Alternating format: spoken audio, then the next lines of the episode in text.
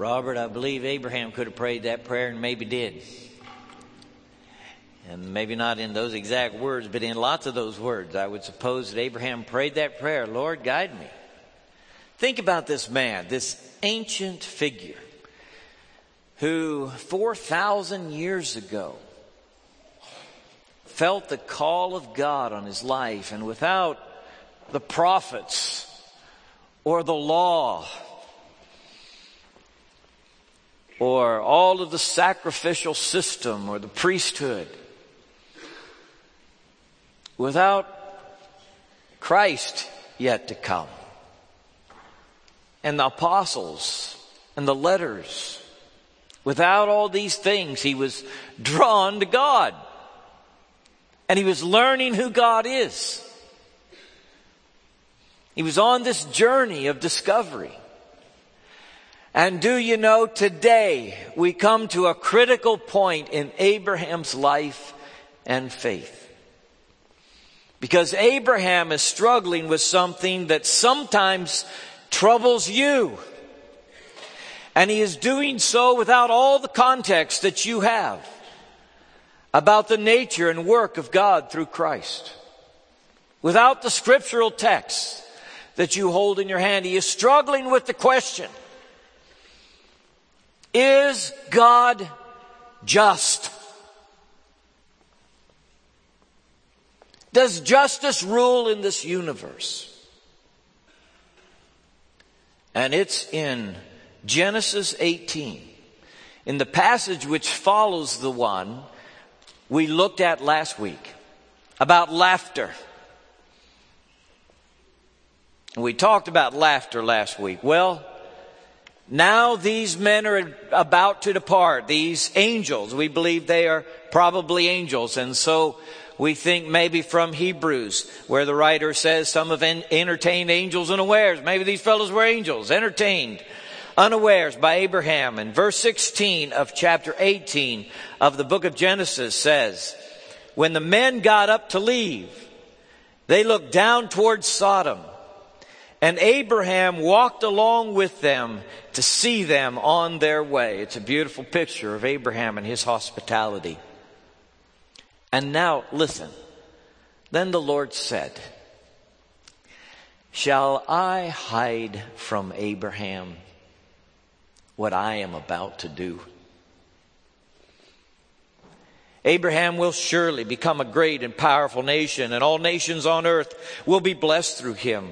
For I have chosen him so that he will direct his children and his household after him to keep the way of the Lord by doing what is right and just, so that the Lord will bring about for Abraham what he has promised him. Then the Lord said, the outcry against Sodom and Gomorrah is so great and their sin so grievous that I will go down and see if what they have done is as bad as the outcry that has reached me, if not, I will know. The men turned away and went towards Sodom, but Abraham remained standing before the Lord. Then Abraham approached him and said, Will you sweep away the righteous with the wicked? What if there are 50 righteous people in the city? Will you really sweep it away and not spare the place for the sake of the 50 righteous people in it? Far be it from you to do such a thing, to kill the righteous with the wicked, treating the righteous and the wicked alike.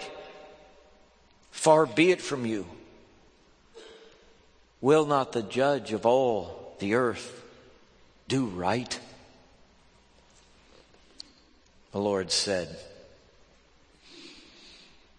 If I find 50 righteous people in the city of Sodom, I will spare the whole place for their sake.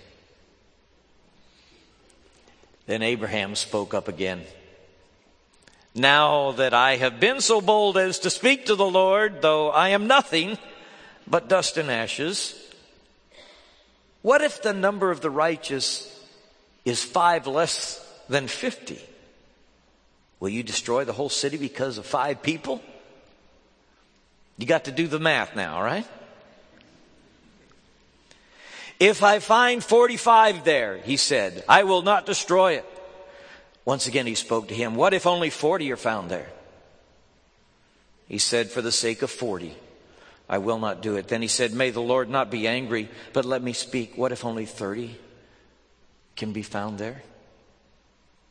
He answered, I will not do it if I find 30 there. Abraham said, Now that I have been so bold as to speak to the Lord, what if only 20 can be found? He said, For the sake of 20, I will not destroy it. And he said, May the Lord not be angry, but let me speak just once more. What if only 10 can be found? He answered, For the sake of 10, I will not destroy it. When the Lord had finished speaking with Abraham, he left, and Abraham returned home.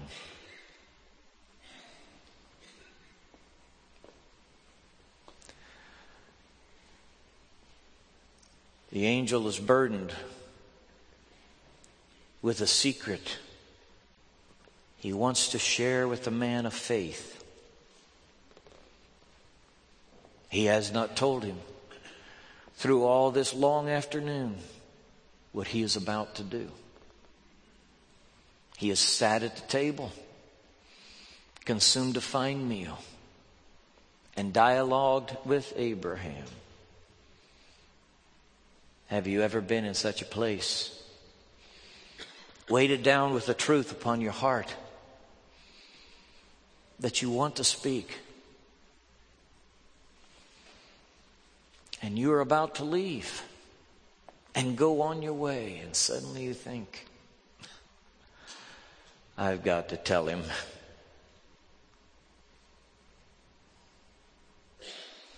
And so he stops and turns. And he thinks in his heart, I know Abraham. He's going direct to direct his children and his household after him to follow the way of the Lord and do what is right and just. And I want us just to stop for a minute and respect a man who directs others to do what is right and just. The angel hesitates to walk away from this encounter without full disclosure because not only is this man himself a believer, not only does he have the righteousness of God upon his life because he is a man of faith, But he helps others find that way too. He directs others to what is right and just. Here is a goal for every person in the room. Here's a life principle to take away with you. Whoever is under your care, whatever influence you may have, where your authority prevails, whether they be in your household or under your authority in business, whatever it may be, to direct them in the way of the Lord toward what is right and just. Abraham is distinguished both by his faith and by his behavior toward others. I have been contemplating how serious a sin it is for an individual to get between another man and his God, to become a stumbling block for a little one. Jesus once said it would be better for you if a millstone were hung around your neck and you were cast into the sea That would be better for you than that you should offend one of these little ones. I think it would honor God for everybody in the room who knows Jesus is Lord to leave these doors today saying, God help me where I live, where I work, where I teach, in my home, to not only do what is right, but help others do it too.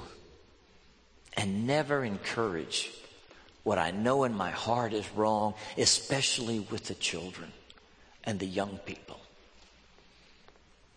Help me be honest and teach them to do the same and never lead them into deceit.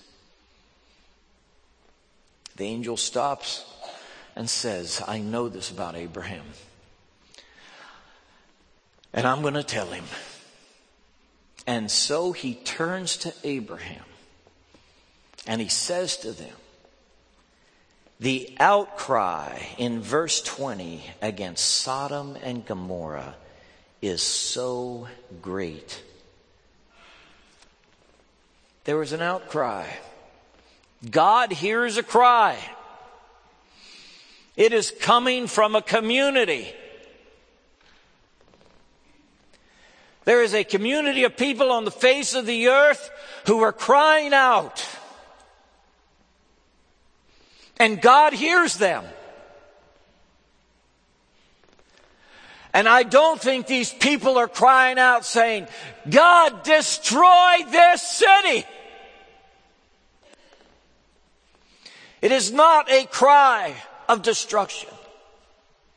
What comes to the ears and the heart of God is a cry of hopelessness and despair. It is the widow crying in sorrow for her murdered husband.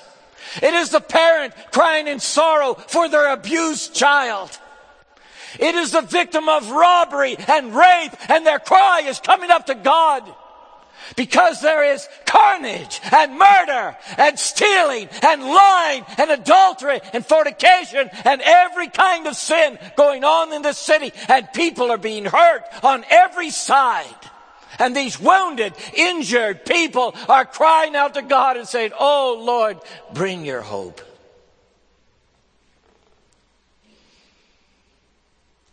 A just God hears such a cry. Jesus tells a parable in Luke chapter 18. He calls a man an unjust judge. I want you to read this story later, Luke 18, verses 1 through 8. The judge is unjust because he does not fear God and he does not honor men. He has no reverence for God nor reverence for men. That's why he's unjust. Now, here's how you can tell an unjust judge. You may not be able to tell that he has no fear of God and has no honor or respect for other humans. But you can tell that he's unjust because he will not listen to the cry. He will not hear the cry. He doesn't care about the cry. Here is a widow who has been wronged. And all she wants to do is legitimately seek justice and solace and shelter in the court of her land. But the judge is ungodly and unjust. He cares not for men. Why? Because he will not hear this widow. I had a woman this very week sit at a table and tell me of a high political figure in this community who told her when she went to him, It's all a game. Don't you know? It's all a game. I give a little bit here so that this guy over here will give a little bit here. This cynicism in any judiciary or legislative body is the denial of the rule of law and despising the human beings under your authority. We do not play games in our courts. We're not playing games in our legislature. We are dealing with the lives of human beings. And some of them cannot come to the courthouse and lift their voice. They are children. They are hungry. They are poor. They are widows. And God will judge a community by how it treats the least of these.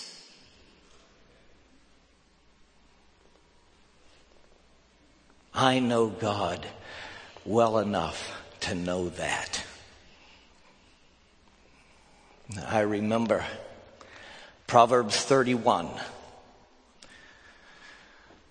where King Lemuel gives us the counsel of his mother. And the king's mother says to him, Now, Lemuel, you're going to be a king. Other men may be able to drink the wine and chase the skirts, but not you. You're king, Lemuel. And that means that you've got to listen to the people in your care. You must be sober when you sit at the bench. You must hear the cry of the poor in your realm. Some people think they will advance in the community so that one day they can do whatever they want to. If they want to get drunk every day, they can do it. They finally got high enough where they can do whatever they want to and no man can tell them what to do. When they're finally king, oh, the feast they'll throw and the fun they'll have and they won't worry about a thing once they're the king. Do you know how backward, inside out, and ungodly that notion is? the more authority you garner to yourself, the more sobering responsibility you have to do what is right and just. The greater the realm of your influence, the more powerful the need for you to hear the cry of the oppressed, to see the need of the widow who cannot help herself and looks to you. And here is a community in Sodom that has so despised the child and the widow and the woman and the injured and the sick that when these poor trembling people pray, they lift up their cry unto God. And God comes down to see if the condition of this city is as bad as the outcry he has heard. Understand the heart of God. God loves people. And the least of these, and the poorest of these, and the weakest of these come in for his special attention and to violate them and hurt them and injure them and steal from them is to go in the face of a just and righteous God. This is God's heart.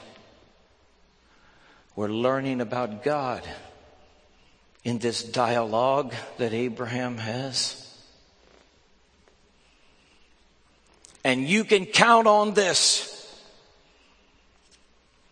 God will do what is right. You can count on it. God will do what is right. There are people sitting here in the pews today who have thought to themselves, if I were God, I would not let this happen. And you have cast a doubt on the fairness and justice and judgment of God. And perhaps you have even thought that you sit in a higher place of justice and fairness than the Lord of all the earth. And if you were in charge, things would be different than they are now. I want to guarantee you something. Okay? This is a rock solid assurance that you can take to the bank. On the last day,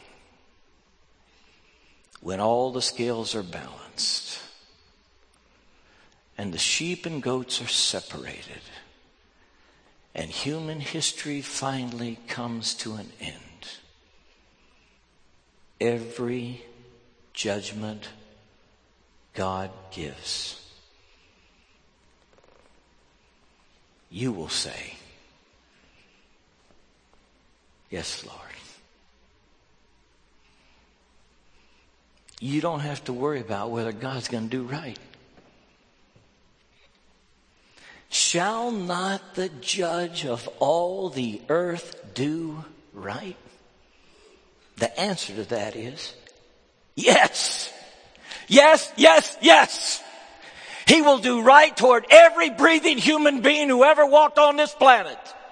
He will do right to your loved ones and the sick and the ill and every other person you think has faced injustice on this planet. He will do right by all. The judge will do what is right. I can say this with confidence because Every meager concept of justice that I hold in my head and heart is predicated upon the complete justice and wisdom of God. I struggle with how justice goes with mercy, how judgment goes with love. Sometimes I'm torn between the two. And I don't know what is right or best sometimes with my children. I thought, I want to beat that boy to death. Have you ever thought, I just, let me at him. Because he needs it. This is wicked, this thing he's done. And sometimes I don't know how to love and be just. And it pulls at me. Sometimes as an employer, that happens to me. And I want to love, but how do you do justice and love at the same time? And here's the point. In the character and judgment of God, justice and love are perfectly, eternally balanced. You can't even conceive it. From your pet perspective, you cannot know it. You can't work it out in an essay. You can't figure it out in your logic.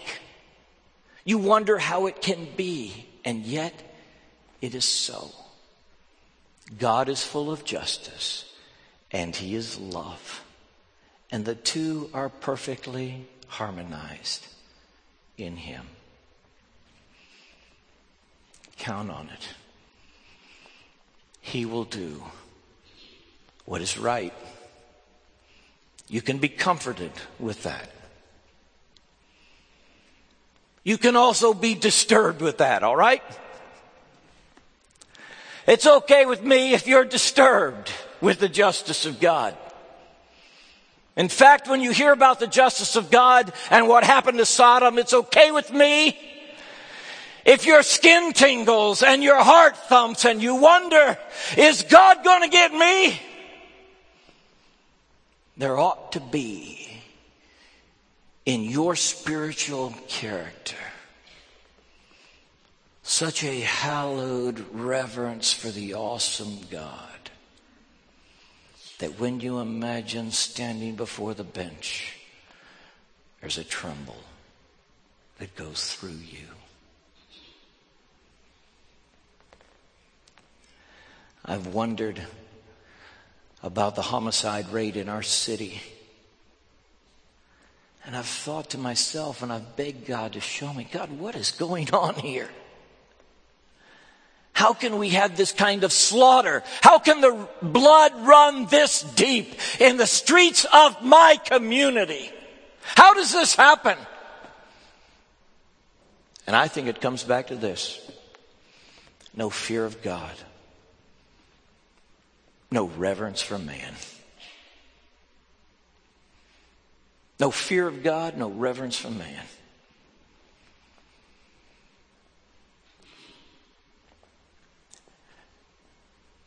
No honor for my own life, let alone another's. No sense of accountability to the judge of all the earth. It is important for you to know that God will do what is right and you can count on it. The scripture says the wages of sin is death. You can just count on it. You can count on it every day. That's what sin earns, is death. You've already experienced that truth in different ways in your life. Some precious things have died, which you held dear. Why? Because you sinned. You broke the law. You did not fear God. You did not honor man, and something happened. And maybe you, it's gone forever, what you lost. Even now, walking around on the planet, we slash and burn and injure and wound our lives through sin. The Bible rightly describes us before we come to Christ for forgiveness and new life, the Bible rightly describes us as dead. Dead. How? In trespasses and sin.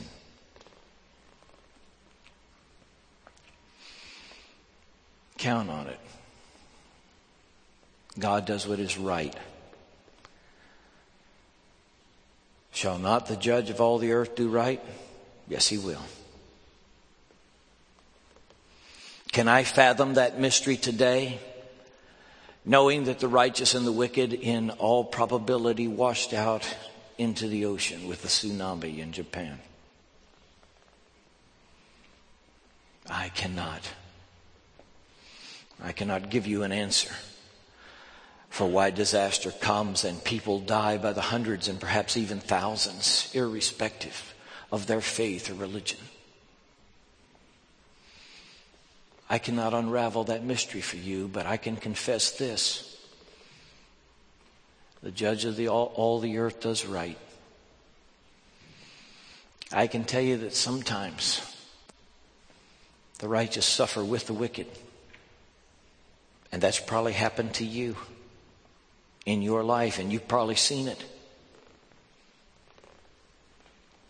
And this wonderful and terrible gift of freedom the right and responsibility to choose the path you will take, the things you will do and say.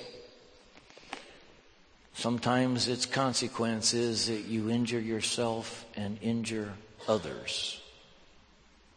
And I know that happens. But I want to give you a comfort from the Word of God about the judge of all the earth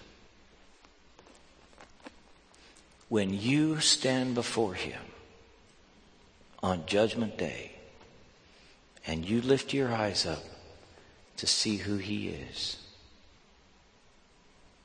you're going to see Jesus.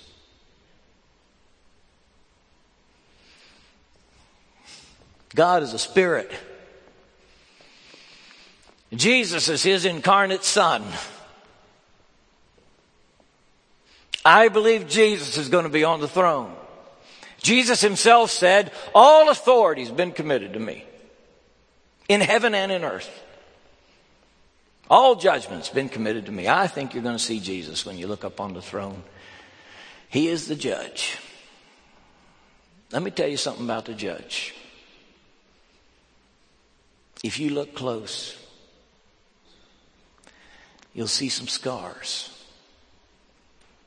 in either hand.